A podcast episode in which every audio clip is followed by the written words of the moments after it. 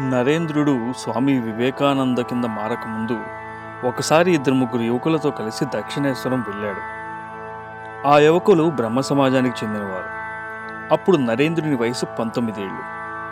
ఆ రోజు వాళ్ళంతా గురుదేవుల వద్ద గడిపారు. మర్నాటి ఉదయం గంగలో స్నానం చేసి పంచవటిలో కొంచెం సేపు ధ్యానం చేసి గురుదేవులతో కలిసి ఆయన గదిలోకి వచ్చి కూర్చున్నారు. అప్పుడు ఆయన వాళ్ళతో నాయన మొదట మీ హృదయాన్ని పరిశుభ్రం చేసుకుని భగవంతుని ప్రతిష్ఠించుకోండి. ఆ తర్వాత మీ ఇష్టం వచ్చినట్లుగా ఉపన్యాసాలు ఇవ్వండి. లేకపోతే మీరు చెప్పే మాటలన్నీ కేవలం శంఖం ఊది గ- గంటలు కొట్టే గందరగోళం అవుతుంది. ఒక కథ చెబుతా వినండి. ఒక పల్లెటూళ్ళలో పద్మలోచనుడనే యువకుడున్నాడు. ఆ ఊరి వాళ్ళంతా ముద్దుగా అతన్ని పద్దయ్య అని పిలుస్తుండేవారు. ఆ ఊళ్ళోనే ఒక పాడుబడిన దేవాలయం ఉంది. అది శిథిలమైపోవడం వల్ల దాని మొండిగోడల మీద రావి మొదలైన చెట్టు చేమలు పెరిగిపోయాయి. గుళ్ళో విగ్రహం లేకపోగా దాని నిండా చెత్తా చెదారం పెరిగిపోయి అది ఒక గబ్బిలాల కొంపలాగా తయారయ్యింది. అందువల్ల గ్రామస్తులు ఆ దేవాలయానికి వెళ్ళడం మానుకున్నారు. ఇలా ఉండగా ఒకరోజు సాయంత్రం అకస్మాత్తుగా ఆ గుళ్ళో నుండి జేగంటల శబ్దము శంకరావము వినవచ్చాయి. ఎవరో ఒక మహాత్ముడు వచ్చి ఆ గుడిని బాగు చేసి ప్రదోష కాలంలో హారతి చేస్తున్నాడు అనుకుని గ్రామస్తులు అక్కడికి వెళ్ళారు.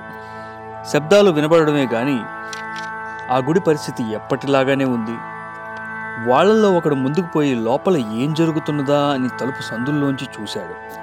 లోపల పద్దయ్య గోడకు ఆనించి బిగ్గరగా శంఖం ఊదడం గంటలు కొట్టడం కనిపించింది. లోపల విగ్రహము లేదు నేల పరిశుభ్రము చేయబడలేదు. ఈ విషయం తెలిసిన గ్రామస్తులు తలుపు తెరిచి పద్దయ్యను ఇలా మందరించారు ఏమిరా మందమతి?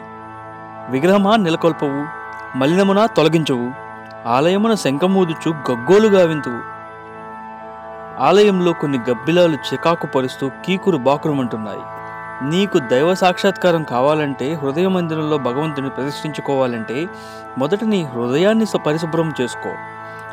అప్పుడు ఆ పవిత్ర హృదయ మందిరంలో భగవంతుడు ప్రతిష్టమవుతాడు చుట్టూ చెత్తా చెదారం గబ్బిలాల రెట్టలు నిండిన గర్భాలయంలోకి పవిత్రమైన దేవతా విగ్రహాన్ని ఎవరూ తీసుకురారు. కొన్ని గబ్బిలాలంటే ఐదు కర్మేంద్రియాలు ఐదు జ్ఞానేంద్రియాలు ఒక మనస్సు మొత్తం పదకొండు. ఇలా కథను ముగిస్తూ గురుదేవులు ఆ బ్రహ్మ సమాజ యువకులతో నాయన మొదట మీ హృదయ మందిరాలను వివేక వైరాగ్యాలతో పరిశుభ్రం చేసుకోండి. వివేక వైరాగ్యాలు లేకుండా ఉపన్యాసాల వల్ల పాండిత్యం వల్ల ప్రయోజనం లేదు.